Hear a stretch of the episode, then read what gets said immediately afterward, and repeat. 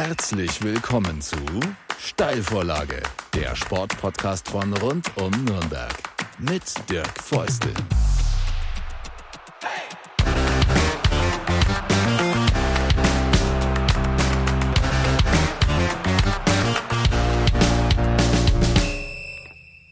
Servus zu einer neuen Ausgabe der Steilvorlage, dem Sportpodcast von rund um Nürnberg. Und das Thema dieser Ausgabe ist das Thema Kopfverletzungen im Sport, vorzugsweise im Fußball. Da gab es doch in den letzten Wochen einige heftige Zusammenpralls und einige heftige Verletzungen. Denken wir an Tom Kraus vom 1. FC Nürnberg oder an André Hoffmann von Fortuna Düsseldorf. Ich habe mich mal damit auseinandergesetzt in dieser Ausgabe, ob man was dagegen tun sollte und was. Ich meine, es besteht Handlungsbedarf und einsteigen in dieses Thema, das tue ich historisch. Der 1. Mai 1982 ist äh, wahrscheinlich der erste Tag, an dem sich auf breiter Front zuschauende Fans zum ersten Mal wirklich Gedanken gemacht haben über Kopfverletzungen im Fußball oder im Sport. Der 1. Mai war nämlich der Tag, an dem der damalige Bayern-Profi Dieter Höhne, später dann auch Manager bei Hertha BSC Berlin zum äh, Turban-Spieler wurde, zur Turban-Legende. Es gab im Pokalfinale an diesem Tag zwischen dem FC Bayern München und dem ersten FC Nürnberg einen Zusammenprall den Dieter Höhnes mit einem Clubspieler hatte, woraufhin er eine Wunde am Kopf hatte und mittels eines Turbans, einer Klammer, wurde versucht eben diese Wunde nicht weiter klaffen zu lassen. Dieter Höhnes Gesicht, Gesicht blutüberströmt.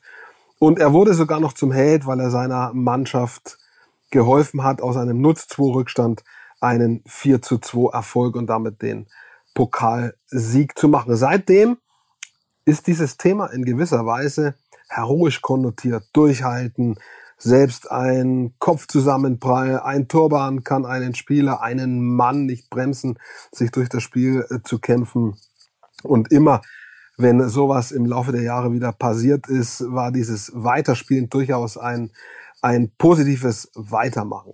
Das sollte sich aber in meinen Augen allerspätestens jetzt ändern, denn äh, Kopfverletzungen im Fußball, im Sport, im Eishockey, im American Football, in Kontaktsportarten sind definitiv nichts, was man als heroisch, als auf die leichte Schulter zu nehmen bezeichnen könnte, sondern sie sind sehr, sehr gefährlich. Das Spiel, der Fußball, auch die anderen Sportarten, sie sind viel athletischer geworden. Die äh, Sportler, auch SportlerInnen, sind sehr viel mehr durchtrainiert, die Sportarten sind viel schneller geworden, die Zweikämpfe viel intensiver und damit steigt natürlich auch oder ist die Gefahr einer schweren Verletzung deutlich gestiegen. Wir alle haben in Erinnerung das äh, WM-Finale 2014, in dem Christoph Kramer die Schulter eines argentinischen Gegenspielers mit voller Wucht an den Kopf bekommen hat und weggetreten, im ersten Moment sogar bewusstlos war,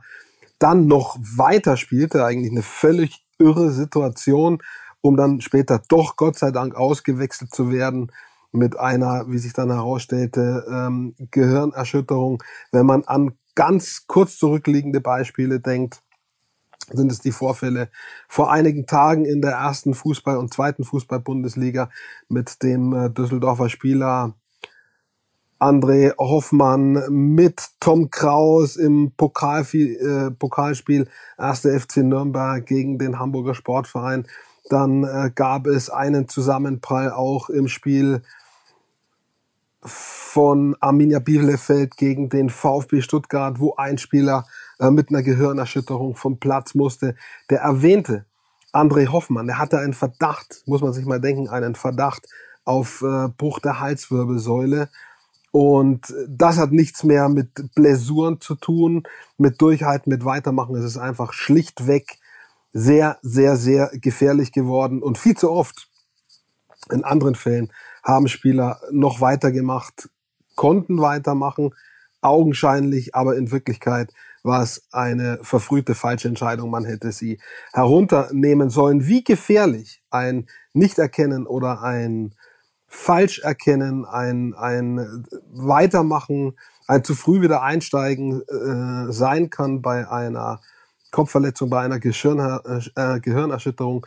Das zeigen Beispiele wie etwa äh, das äh, des Eishockey, früheren Eishockeyspielers und jetzigen Sportdirektors der Nürnberg Ice Tigers, Stefan Ustorf, der letztendlich auch mit verursacht äh, durch eine äh, ja falsch äh, behandelte äh, Gehirnerschütterung seine Karriere beenden musste. Und es gibt andere Beispiele, viele Beispiele, äh, die lange, lange Jahre noch nach einer Gehirnerschütterung Probleme hatten. Was folgt daraus? Für mich folgt daraus, dass äh, diese Art der Kopfverletzungen sehr ernst zu nehmen sind. Beinahe in jedem Spiel kann man äh, Zusammenpralle heftigster Art sehen, wie eben geschildert jetzt vor einigen Tagen in der ersten, zweiten Bundesliga. In den Vereinigten Staaten zum Beispiel ist das Thema Kopfverletzungen, Schädelhirntrauma, Gehirnerschütterungen im Football ein großes Thema, zu dem immer wieder Studien gemacht werden, die auch zeigen, äh, dass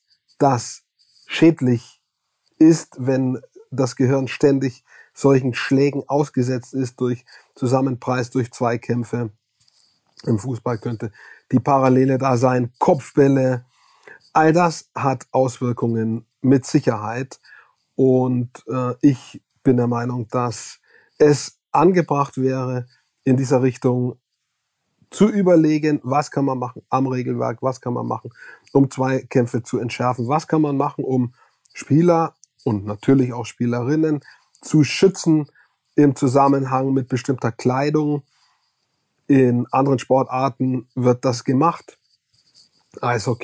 Eishockey-Spielende zum Beispiel äh, tragen Helme.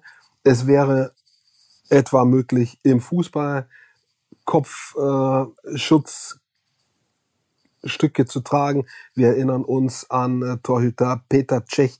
Auch andere Spieler tragen mittlerweile dauerhaft diesen Kopfschutz, um, da sie vorher verletzt waren, um sich selbst vor künftigen Verletzungen zu schützen. Das wäre eine Möglichkeit, Schutzkleidung. Eine andere wäre möglicherweise Eingriffe in das Regelwerk, um äh, bestimmte Zweikämpfe möglicherweise zu vermeiden. Eine dritte wäre rechtzeitig Spieler, wenn es doch passiert, und Spielerinnen vom Platz zu nehmen. Beispielsweise gibt es in der ähm, amerikanischen Eishockey-Profiliga, der NHL, ähm, außerhalb des Spielfelds unabhängige Beobachter, Kommissare, die einen Spieler vom Eis nehmen können, weil sie sagen, der hatte einen Vorfall, der muss runter, den möchte ich sehen, der muss kontrolliert werden. Und dieser neutrale Beobachter steht nicht zum Beispiel auf der Payroll eines der beiden Teams, äh, das äh, oder die gegeneinander spielen, und somit ist gewährleistet, dass keine Drucksituation entsteht, denn wir alle wissen, der Spieler, die Spielerin, die sind vielleicht in der Situation vollgepumpt mit Adrenalin, können die Situation nicht richtig einschätzen. Die beiden Vereine stehen unter Druck, Erfolgsdruck, Nichtabstieg, Titelgewinne, finanzieller Druck, um äh, eine Objektivität bei solchen Entscheidungen zu haben. Also bin ich der Meinung, könnte es ein sehr, sehr gutes Modell sein, einen unabhängigen Beobachter auf die Tribüne zu setzen und äh, gegebenenfalls nach einem Vorfall ähm, den Spieler, die Spielerin vom Feld zu nehmen. Dann geht es natürlich darum, wenn das alles schon passiert ist, wann können äh, die ähm, SportlerInnen denn wieder einsteigen? Und natürlich sollte auch da, wie es so schön heißt, lieber ein Tag mehr als ein Tag weniger pausiert werden. Ein Protokoll sollte und muss durchlaufen werden zum Schutz der Sporttreibenden.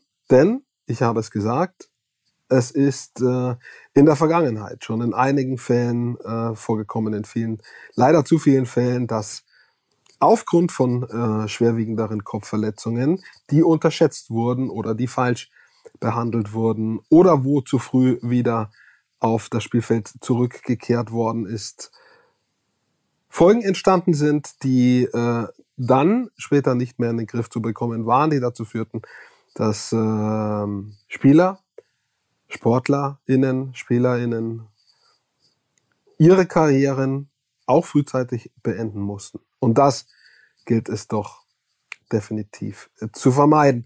Interessant wäre in diesem Zusammenhang natürlich, wie ihr darüber denkt. Ich persönlich, mir geht es so, ich mag diese Szenen mittlerweile wirklich nicht mehr sehen. Ähm, vor allem äh, im Fußball haben sie sich, ich kann das statistisch nicht belegen, aber gefühlt äh, sehr, sehr, sehr gehäuft. Äh, in beinahe jedem Spiel kommen mittlerweile heftige Zusammenpralls vor und äh, ganz vermeiden werden sie sich sicher nicht lassen. Aber ich bin äh, der Meinung, man sollte etwas dafür tun, um ähm, dem Ganzen die Schärfe, die Gefährlichkeit zu nehmen, auch äh, wenn man dann natürlich in die jeweilige Sportart ein Stück weit eingreift. Aber ich finde doch am Ende sollte die Vorsicht und die Gesundheit der SpielerInnen definitiv im Vordergrund stehen und nicht äh, die Show oder das Heldentum. Äh, das ist, glaube ich, nicht mehr angebracht. Da sind wir nach meinem Dafürhalten eigentlich 2021 im Übergang zu 2022 schon raus aus dieser Phase und sollten uns ernsthaft darüber Gedanken machen. Aber äh, jeder darf dazu natürlich seine eigene Meinung haben. Meine ist die, andere Meinungen äh, sind definitiv erlaubt und äh, ich kann mir vorstellen, dass es auch viele gibt, die sagen, nein, das muss man durchhalten. Ähm, das Regelwerk bisher ist ausreichend Schutzklamotten, braucht es nicht. Ich denke da anders. Ich denke, es sollte mehr getan werden in dieser Hinsicht, um Spieler, Spielerinnen zu schützen. Ich danke euch für eure Aufmerksamkeit. Ein ja, finde ich ein Thema, das in den letzten Wochen an Bedeutung gewonnen hat. Und äh,